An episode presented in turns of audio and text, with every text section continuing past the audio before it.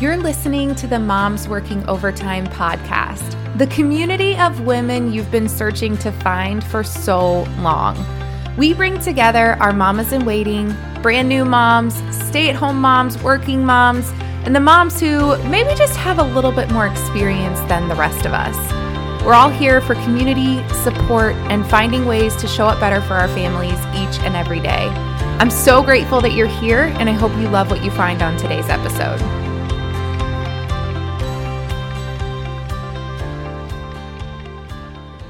Welcome back to the Moms Working Overtime podcast for what you know is my absolute favorite part of our podcast series, our Thursday interviews. And just like any other week, I've grabbed another incredible mama to share her experiences, relate to all of you, and help you through these different seasons of motherhood that we all go through. And today's a really special episode because we have some extra strong mamas in the listening audience that I know have gone through some really stormy seasons of motherhood and have really been challenged to grow and are continuously challenged when it comes to being a mom, whether that is going through a divorce or mastering single motherhood, even just going through any challenges with your kids when you feel like you're on an island. I know there's going to be some relatability here. So I've brought on to the podcast today my sweet friend, Meg LaFerla. Meg, welcome, welcome, welcome.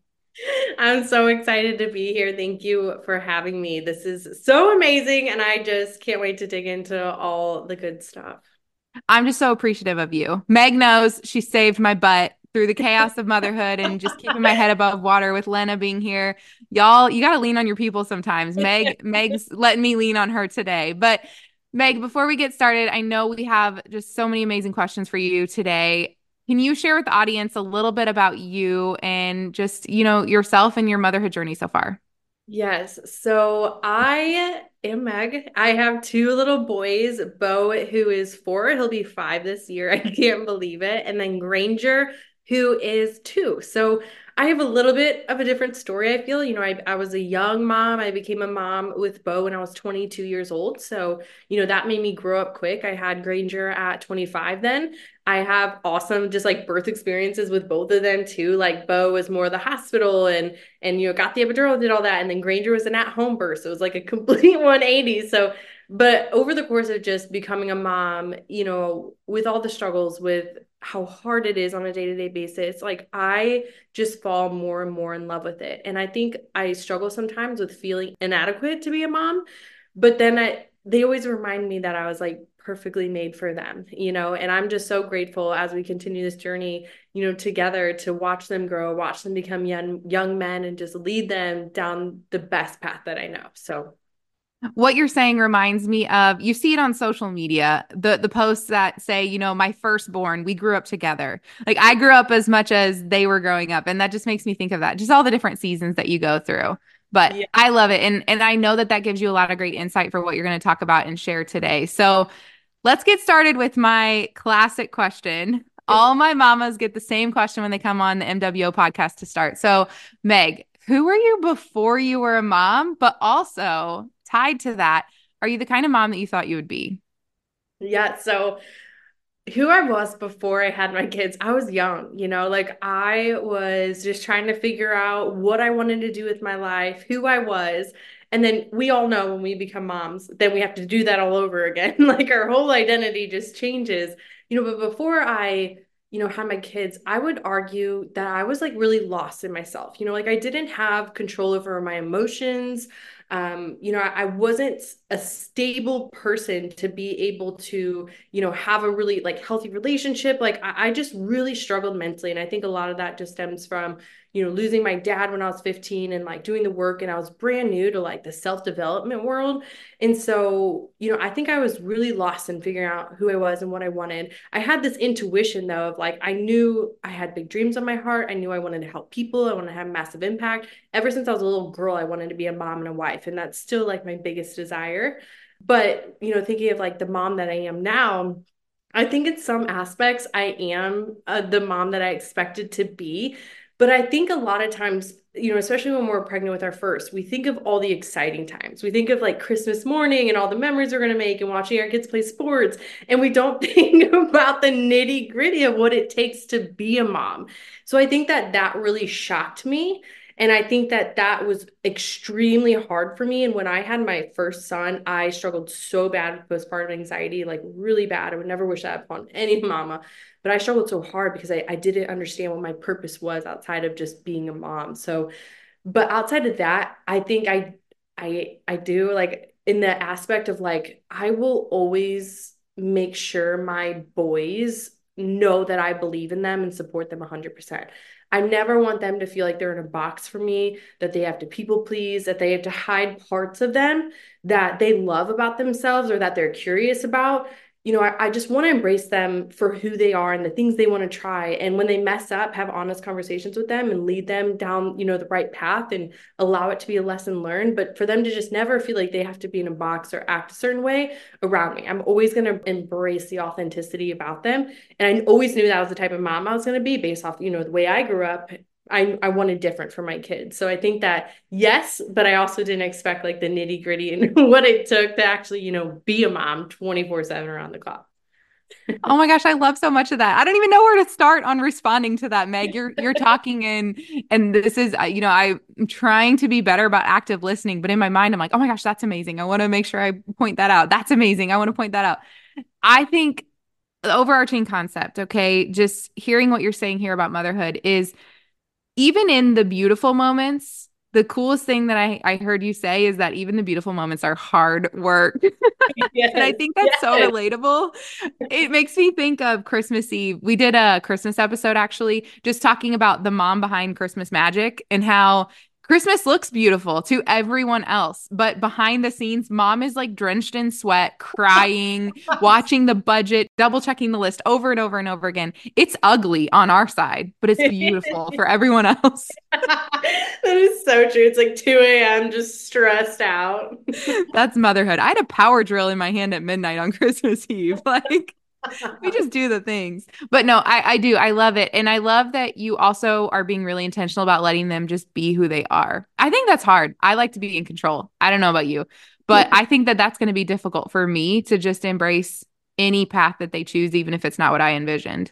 Mm, I think that's too because you know, out of me and my brothers, I was the like oddball per se. You know, like I, I didn't finish college, which I knew, you know, my grandparents wanted otherwise for me. I got the tattoos. I changed my hair. I went short my hair. I shaved the back of my head, like the low half. And I don't even know why. You know, I was just, I always was curious and I always loved being different. And I just was kind of like a rebel in that sense. And so, mm-hmm. but I also have felt shame in that. And, you know, from people that I love. And I know that they love me and they want the best for me. But, you know, it did come off to me in a way that, like, I had to be small around them or play small around them.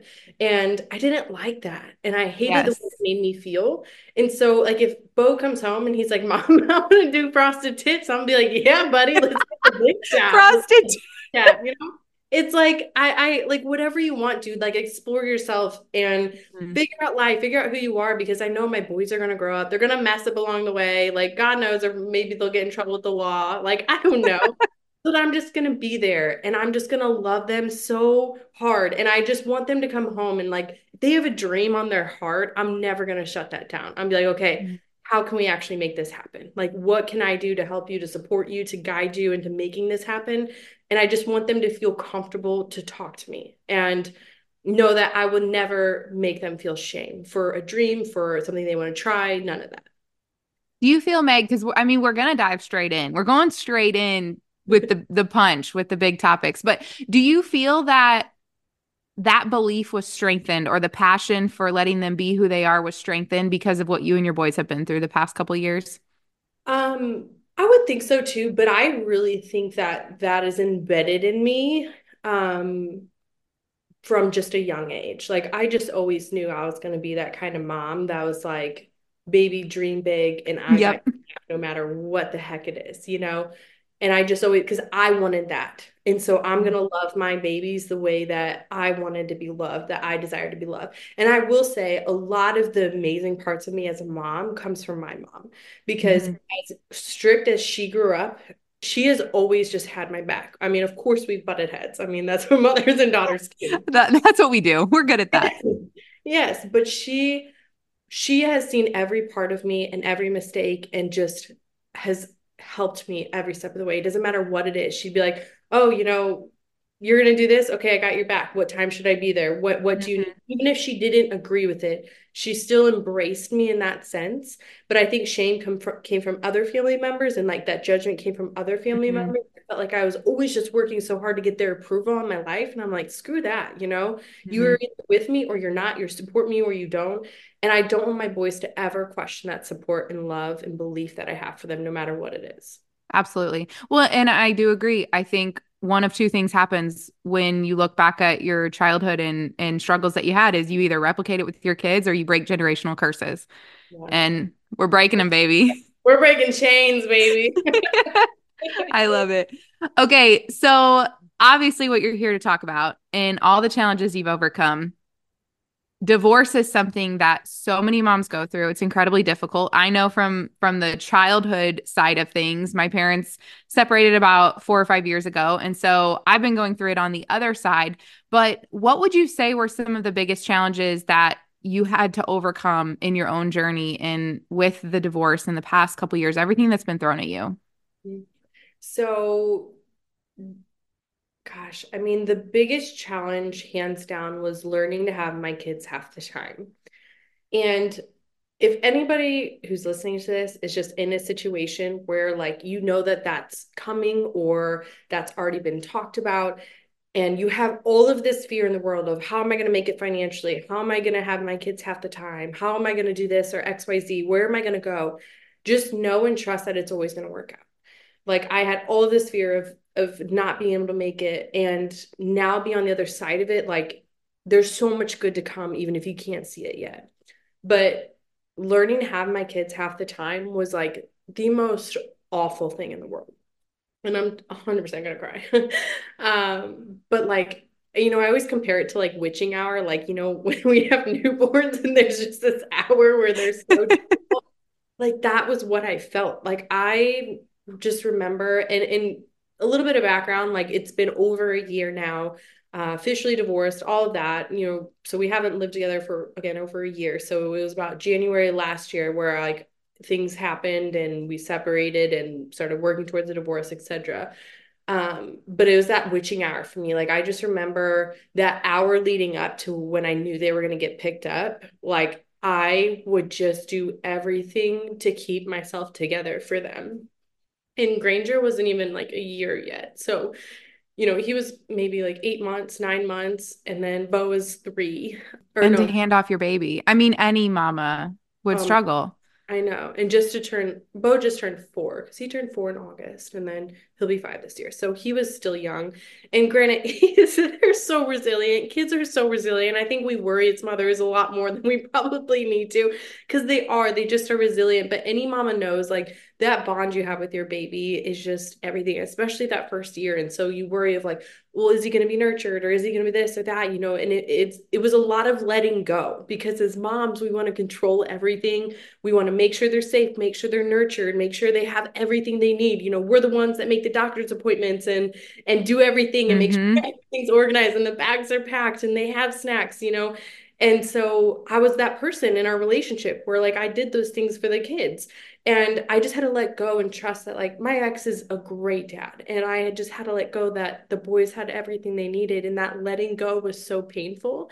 And I felt like I was letting them down, but it was that witching hour and the silence, man. When they left, that silence was just so overwhelming. And I cannot even you know begin to express how how hard it was to pick myself up off the shower and pick myself up off the bed and just keep going knowing that when they got back to me I needed to be a little bit better. I needed to pour into myself and my self development when I wasn't with them. I learned to enjoy friends again and go out and have fun and find more parts of me. But like I I just knew that when they come back I'm going to be a little bit better. I'm going to be a little bit better because my world just crumbled in all of that. I do think that as moms, actually, Dylan's called me out on this as well, Meg, is we think that the system will fall apart without our complete oversight. You know, like we were getting ready to leave for a vacation one time, and I was like, I'm so overwhelmed because I have to pack this and I have to pack that. And he's like, You realize I could help, but you think it has to be all you. That's just a mom thing. I really think it's a mom thing. But I know from speaking with other moms that have gone through what you've been through that that is the hardest part is I have to give up my kids 50% of the time. I have to relinquish that control. And then hearing the way you said, I'm going to cry with you if we keep getting emotional, but just hearing what you say about the silence and imagining that, it it hurts my heart and I can only imagine how difficult that that part was for you. So there are moms who are listening who are going through painful times in their marriage, maybe going through a divorce themselves already. What advice would you give to a mama who's in the trenches of it right now in a failing relationship or a divorce, anything similar to that?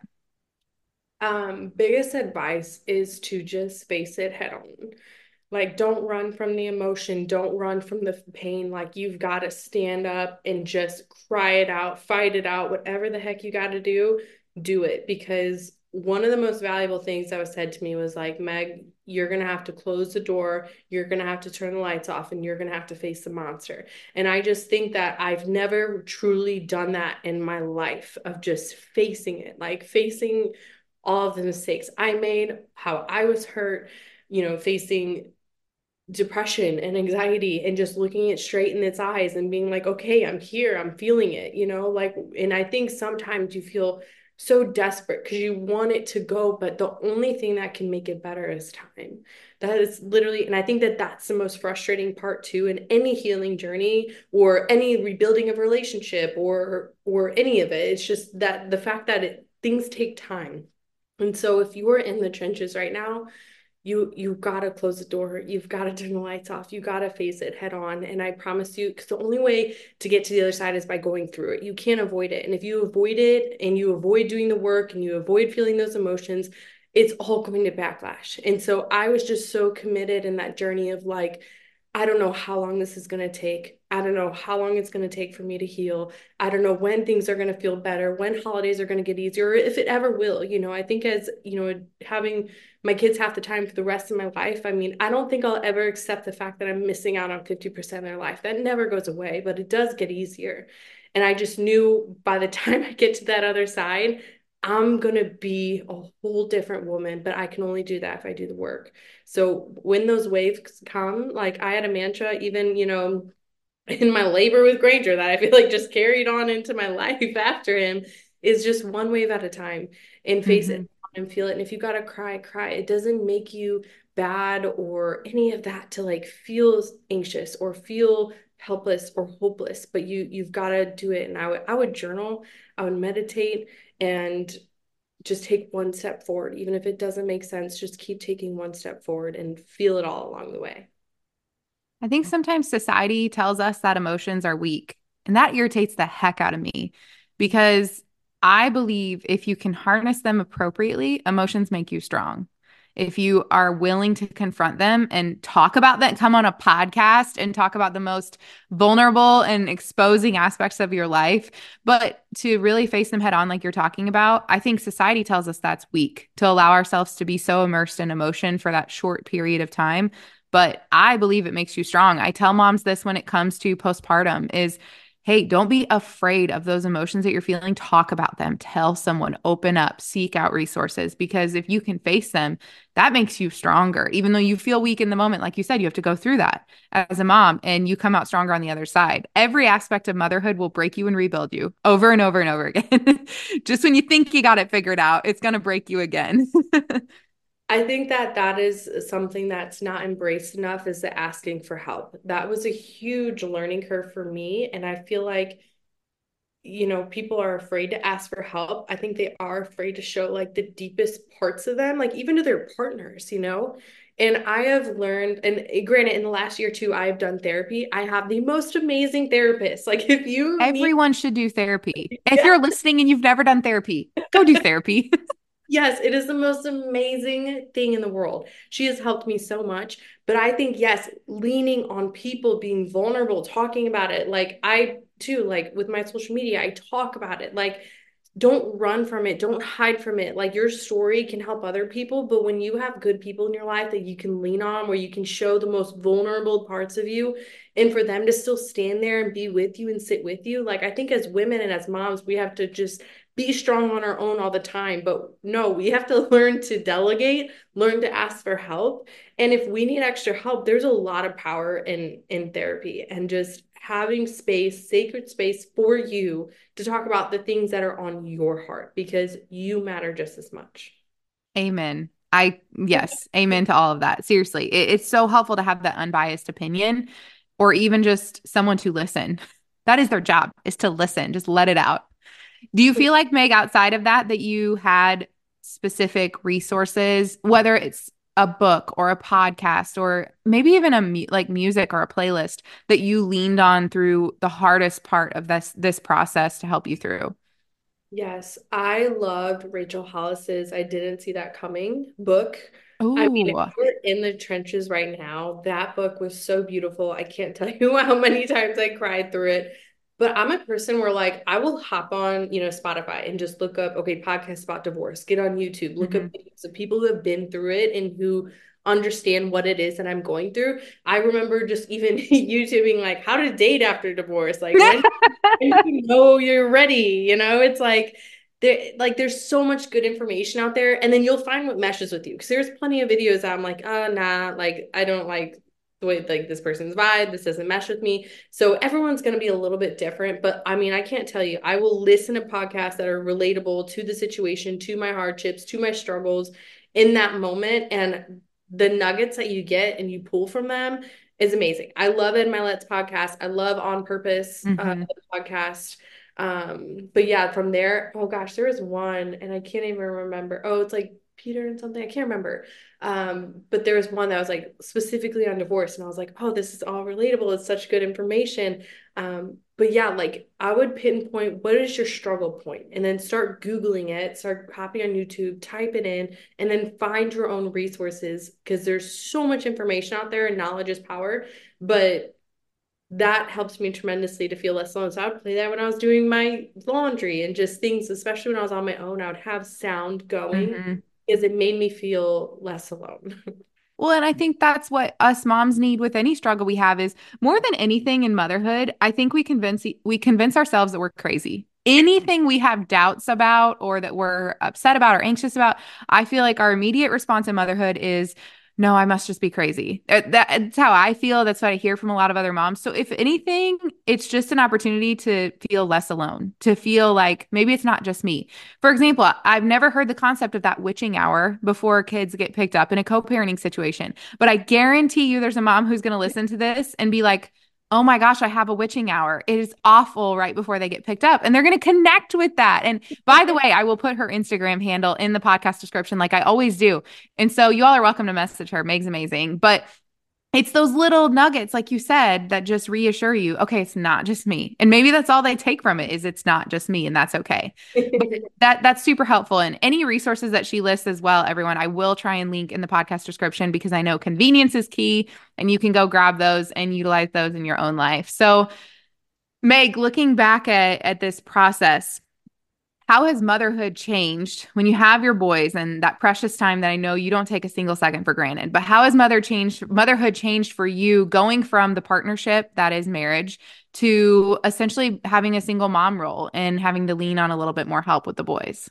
Yeah, so it's been a learning curve for me and you know, it's different. I just talked about this on uh, my story the other day of how when you're like a single mom, like everything's on you, like all of it's on you. You don't have a moment where you don't feel that pressure of like taking care of them or amusing them or playing with them or whatever. Like you just don't have a partner to be like, I can't come home and be like, oh, hey, okay, I'm gonna take a hot shower now. Like, you know, you guys got five minutes. Yeah. It just does. And now maybe, maybe though, like if I was better at asking for help, it would be okay. but like, you know, a couple of things. Like one, it's hard because you're always on. And I just feel a new sense of pressure. But I also feel like time is so precious with them. And so when I have them, it is the best thing ever. Like I just love it because I can be more intentful about my time with them. Now it's a little bit harder because you know there's times where I still got to get a little bit of work done, or you know I got to get laundry and balance chores while also my kids are just destroying the house and I'm trying to clean it up. You know, like there's things in that way. Um, but my time with them is just so valuable and so i try to be so present and all there i think it's very easy whether you know you're married or not married where we're so on the go you know and, mm-hmm. and have work to do and laundry to do, and take care of the house. It's like, when was the last time you just got on the ground and played with your kids? Yes, Meg. Yes. Preach. did something that they wanted Slow to Slow down, mama. Because a lot of times too, if like your kid's acting out, you know, I always realize that when Bo is having more tantrums, it's because I'm not being as present of a mom because I'm mm-hmm. too on the go or I'm too thinking about the next thing I've got to get done. And yes, there's like yep. validity in that, but also it's like when I slow down and I play with him, I'm the best thing ever to him, you know. and so it's like slow down, be present, get on the floor, play with your kids. But when I get home from work, like it is two hours of just them. Like I am not doing anything else until those kids get to bed and then I can get done, you know, chores or laundry mm-hmm. or work or whatever it is. Like it is about them, but I do know that I can be even more intentful with my time with them. But I just think when you have your kids 50% of the time, it's just way more precious. And so you try to do the best you can to just be all there to soak them up. Cause I swear these kids come back and I'm like, how did you grow? They're I mean, bigger. you're bigger and you're doing this now. And it's just like, oh my gosh. And it's also, I gotta say, the best thing ever. And this goes to any mama, but like when I go those longer stretches where I don't have them for five days because, you know, he has them through the weekend and then I get them back Wednesday. The first time, because I get them back tonight and I'm so excited, but the first time like I get to them, Bo runs out because he sees my car in the, in the driveway. And so he, he gets me, he's like, Mom. And then Granger comes around the corner and Granger's a and a half. So he'll be two in May. But he'll be like, Mom.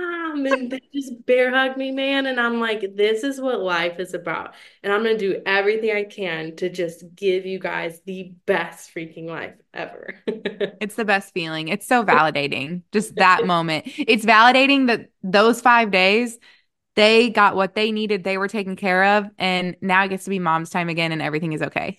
Mm-hmm. Yeah, I love it so much. They're my heart, man.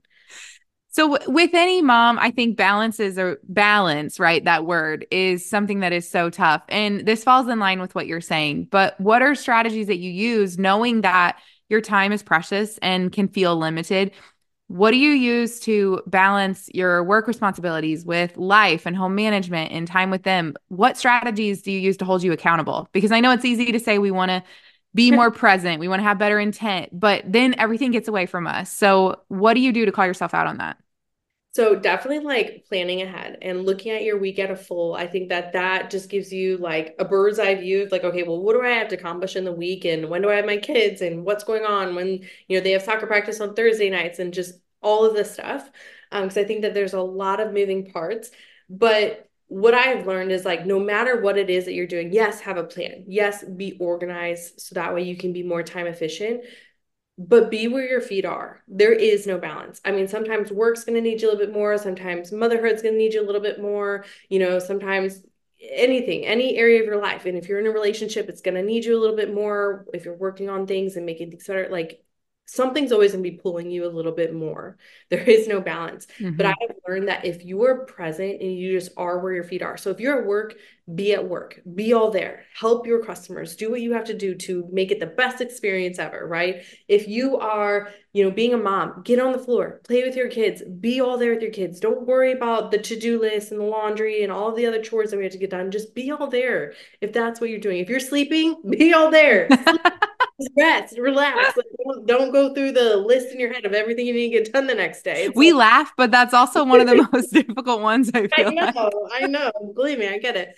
But it's like if if you just are where your feet are, you will feel you will fill your buckets up more and also the buckets of your kids the buckets of your relationship the buckets of your loved ones or your work your coworkers if you are all there they feel that and then you feel that. And even if I had 20 minutes with my kids that night and I'm all there, man, I can walk from that knowing that I was all there, you know? Mm-hmm. And then I'm all there at the next thing that I have to do. So I just think we're there but we're not actually there. And so then we feel like we're on this hamster wheel and then we're, we're constantly go go going and we're getting nothing done. Mm-hmm. when in reality we're just not being present enough. But if we could learn to be present enough we could have some like grounding techniques like taking 10 deep belly breaths or you know really shifting like having something you do before you shift. Maybe you get a glass of water and be like okay i'm shifting to mom mode or you know maybe you put on a song or maybe you just take a breath or sit in silence or have two minutes to yourself and be like okay i'm shifting to mm-hmm a wife mode or girlfriend mode, it's like, okay, that allows you to just be where your feet are. Absolutely. You know, Meg, when I work with moms one on one, I will put that on a daily checklist for them. So they have to report back that maybe it's 10 or 15 minutes. Hey, you set a timer and for those 10 or 15 minutes, you you aren't walking around the house picking things up. You're not trying to switch over laundry or do dishes while you help with homework. For 10 to 15 minutes every single evening or maybe it's in the morning, you're setting a timer and you are all in on your kids. And until that timer goes off, you do nothing else. Because as moms, we need that accountability until we can solidify that in our brain of, hey, it's okay to do that. And honestly, like you said, you feel more accomplished at the end of your day because instead of being 50% at every single thing that you did for those whatever 12 plus hours that you're awake, you were 100% here for 15 minutes and then you were 100% where else you know in another area that you needed to be for 30 minutes and being able to just be where your feet are like you're saying helps you feel more accomplished yeah. and in the end too you're going to get more positive feedback more positive feedback mm-hmm. from kids and like their emotions their ability to communicate with you you're going to get more positive feedback from your relationship from work mm-hmm. people, like you're just going to get that positive feedback. Like people feel that. People feel that you are all there. It's like having a conversation with somebody. If i was having a conversation and they were on their phone like mm-hmm. it's really important to you? And like our kids are going to feel that too. So you've got to yep. learn to be all there. And you're not going to be perfect in it. Like you're not going to be perfect in it. I still have very imperfect moments from nope. like oh, I gotta get XYZ done. And I'm like, hold on, Bo, like, wait one second. You know, so you're not gonna be perfect. But if we can, like you said, like build it into our brains and just learn how to do it, we are gonna feel a lot better mm-hmm. at the end of the day. Have you seen those videos where they it's it's a side by side video of a parent. They go about all these daily tasks with a phone in their hand with their kid, and then they go about the tasks again being present. The look on the kids, I have chills right now. The look on the child's face just by getting more attention, getting eye contact, getting active play, that was enough for me to be like, okay, call yourself the heck out, Alanna, and get off your dang phone when your kids are awake because that is the impression you're giving them. It was so impactful.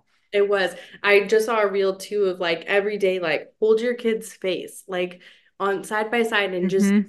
And I think that that has such a way of making them feel fully seen and fully heard because I think mm-hmm. as humans, the greatest gift we could give anybody in our life is just allowing them to feel fully seen and fully heard. And if they mm-hmm. don't, then they grow up believing that they're not enough. They grow up believing they aren't worthy. They grow up believing yep. you know they're not beautiful enough or whatever it is. And it's like our kids become who we are and how we act, how we behave becomes who they are. And it also has a major impact on the beliefs they have about themselves.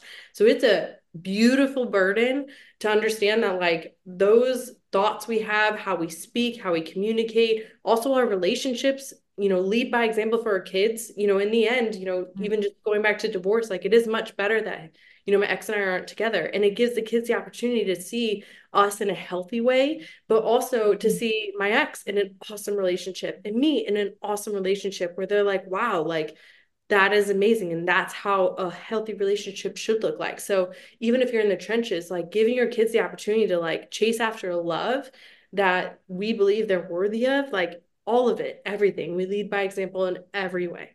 Even letting them witness a healthy co-parenting relationship meg i think is so impactful and just to see what that looks like to go through a hard experience and come out better on the other side and work on self-improvement and and do that with a healthy relationship i think is really important. But you said something that is an amazing transition as well and you talked about how important it is for our kids to feel seen and heard and understood.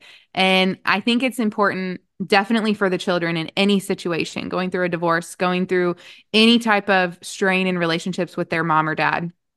What about for the mom going through it, the dad going through it. I like to ask moms who have been through things like this, what do you wish you had in that moment? You know, whether it was a gift or something specific people say or just any kind of gesture, because I think sometimes we see a fellow sister struggling, but we don't know what to do. And sometimes we do the wrong thing because we're just trying and it comes off with, you know, the wrong message. But what would you say to anyone listening who has a friend, a sister, you know, anyone that they love going through this? What can they do for them that means the most?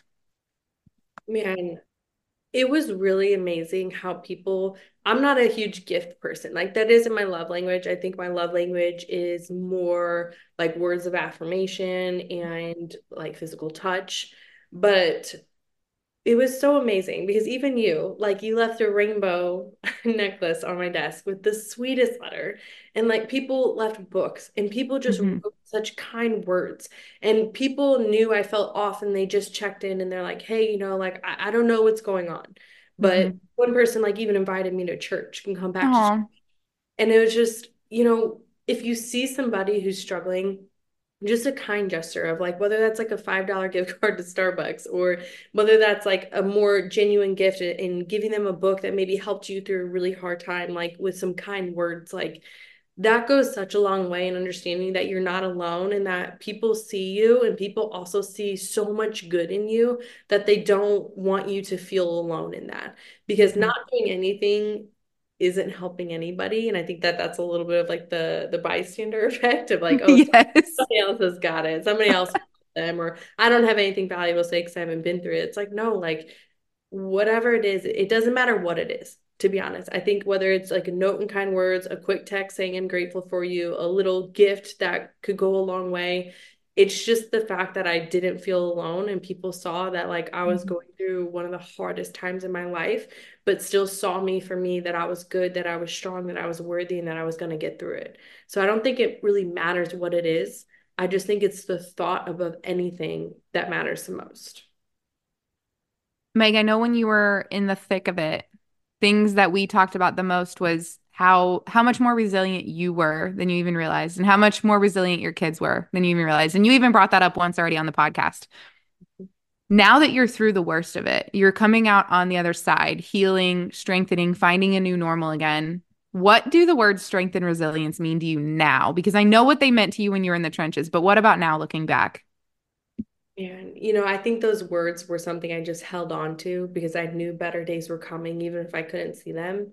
But now it just means you don't give up. I mean, I can't even tell you. Now I feel like I, I think of grit more than anything, Mhm. um, which I feel like all just ties in beautifully, ties in resiliency and strength together. Mhm. Because, I mean, I was going through the hardest time of my life, man, and I still showed up to work. I still gave it my best. I still did my best when I poured in my people. I wasn't perfect but I still did my best for my kids. And I also think grit and strength and and you know courage and all that, you know, I I didn't hide emotions from my kids. You know, like if I was genuinely sad, I would cry. And Bo is just an angel, man. He is the best. Oh, And he just mommy, don't cry. yeah, you'd be like, like, what's wrong or why are you sad? You know, and and of course I would keep it to like something he could, you know, hmm understand of like, you know what, buddy, mommy, mommy is just sad. You know, things are just hard right now, but I'm gonna be okay. But it's okay to be sad, buddy. Like it's okay to cry. hmm And I just think that it means just not giving up, no matter what. It means showing up every day, no matter what it looks like, how you crumble. I mean, man, you just fight so freaking hard to get yourself out of that place every day. And to me, like that takes grit, that takes strength, that takes everything in you sometimes to take just a centimeter of a step forward. And if that's all I had today, that was okay because I made it through another day and I knew I was one day closer to feeling peace.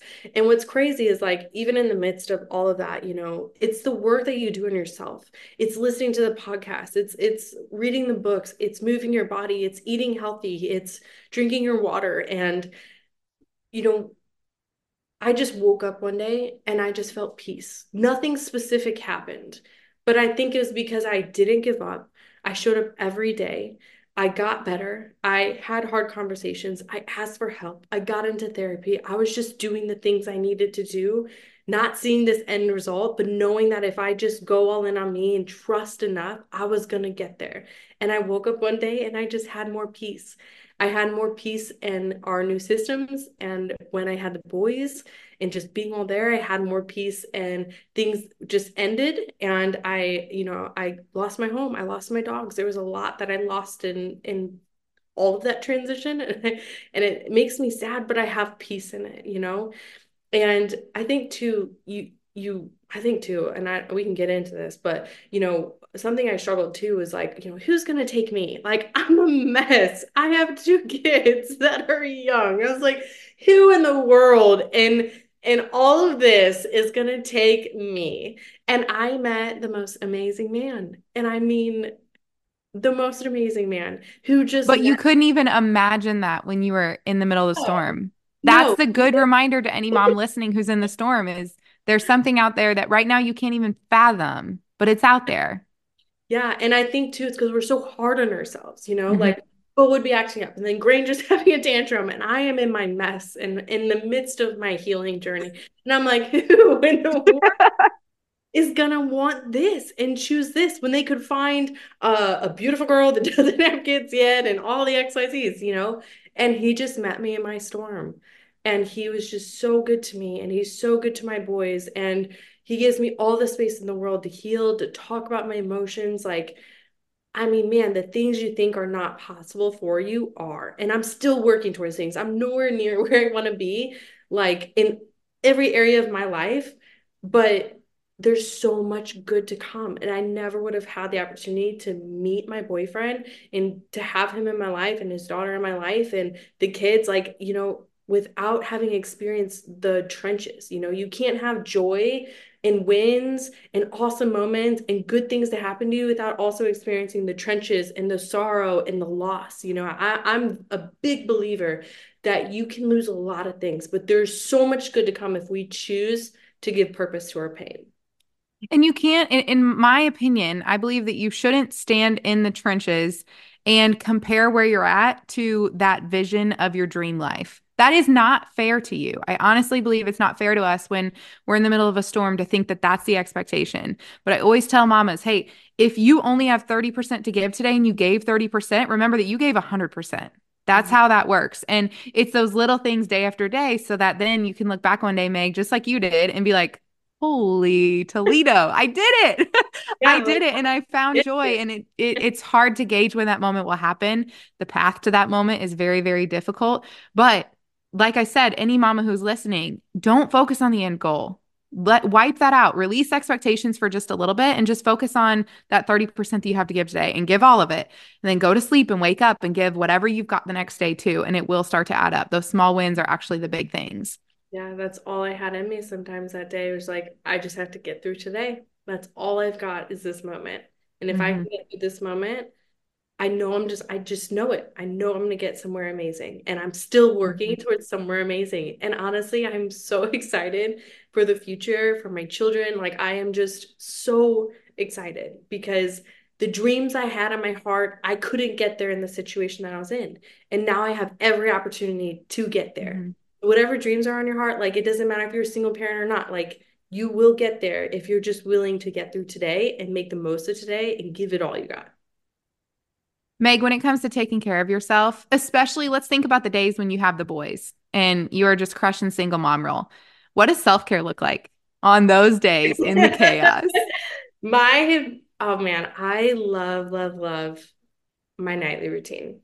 I mean, I just feel like I'm a person, I wake up, I'm ready to go. Like, I don't have this whole sacred morning routine, or nor do I get like my workout done first thing in the morning. I, that's kind of been more the evening time for me. And, but my nightly routine, like when I get my kids down and the silence of like, okay, they're peacefully asleep, that is when I fill my cup up. Man, I will go, I'll take a hot shower. I take my nighttime supplements. I like to journal, get my thoughts out on paper. I'll think of things I'm grateful for. And then I'll also like meditate or visualize there too, um, just to clear my head or, or think about the future and give myself that space to just relax and just be present with me. Because I think we give, give, give, give, give all day. And I think it's amazing. Have a morning routine. Like if that's your jam, have a morning routine. So that way you can show up better throughout the day. Love it. Awesome. But for me, it's I give all day and now I decompress is like major for me. And so when I get those kiddos down, I'm like, I take a woosah break, I take a Woosah. and I am just like, okay, time to fill up my cup up so then I Mhm. can wake up tomorrow feeling a lot better versus like burnt out, getting extra chores done, doing all the things after the kids go to bed, which sometimes, you know, there are things I have to do, but that doesn't take away from my nightly routine. If I still got to get a couple things done, I will get a couple things done, but then I do my nightly routine and I am just present with myself. And I think when you have an outlet to ground yourself, whether it's morning or night, it makes all the difference in the world in the way that you show up on a day-to-day basis. And I love that you emphasize that can be morning or night. Yeah. I think it's very glamorized in the motherhood space to wake up before your kids, right? That's what they say wake up before your kids and spend that time alone. And I love that. And there's a lot of moms that works really, really great for. In this season of life, I struggle with that because Carter starts his day at 4 a.m. So do I wake up at three? Like I'm trying to figure this out. Do I have to wake up at three? You know, and I, I know there's a lot of moms who maybe they find that doesn't work for them and then they give up hope on finding any type of routine or anything that works for them. So if you're listening, it doesn't have to be at four or five in the morning. It can be after bedtime. It could be 10 minutes. It could be an hour, but find that time for you.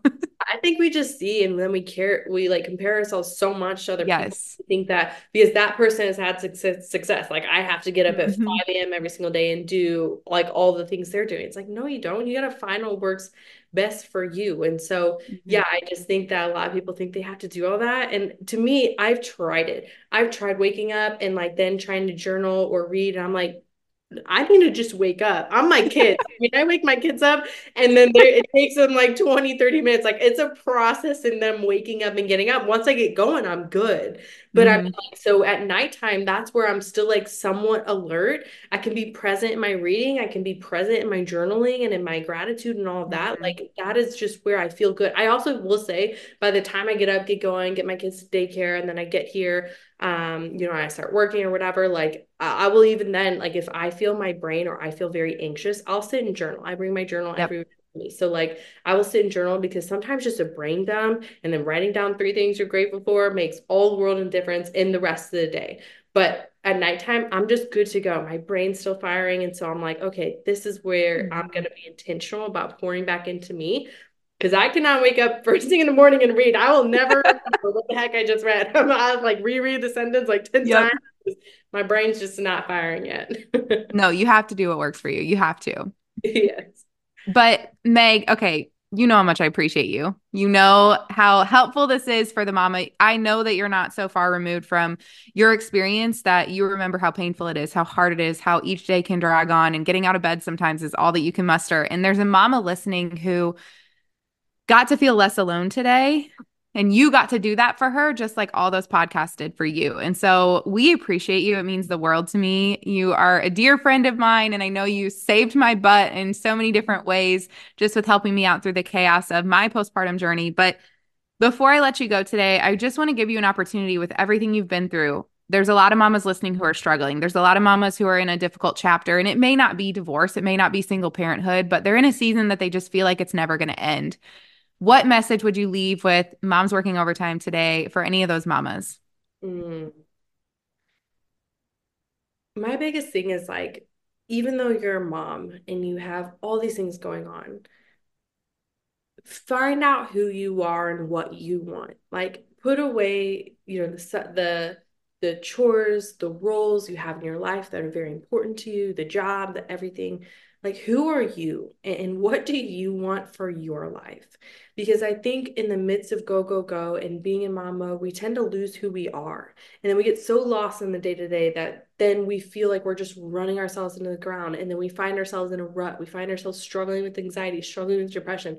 But I just think we get out of alignment with like who we are. Like, you matter so much just as a woman, just as an mm-hmm. individual listening to this, outside of your mother role, outside of your significant other role and your job and your career, like you matter. And I think when we take care of everything else, we forget that we matter too. So I would say find out who you are, figure out what you want for your life, get a plan going to start making that happen and understand that you can do that. You can follow your dreams, follow your heart, no matter how big and scary they are, while also being an amazing mother and an amazing significant other and taking care of all the things. You're not going to be perfect. None of us are going to be perfect.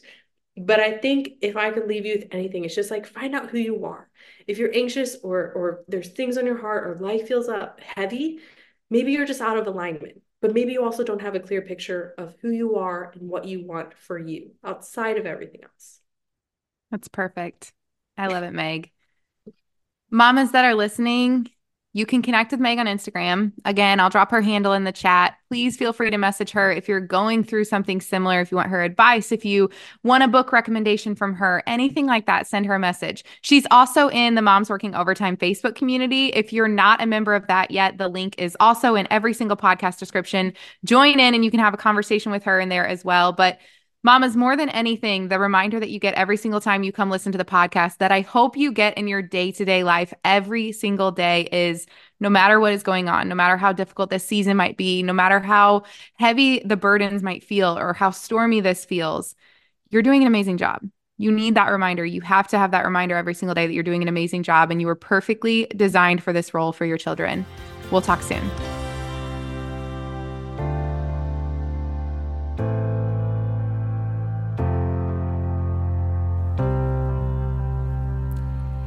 If you loved this episode of Moms Working Overtime, do me a favor.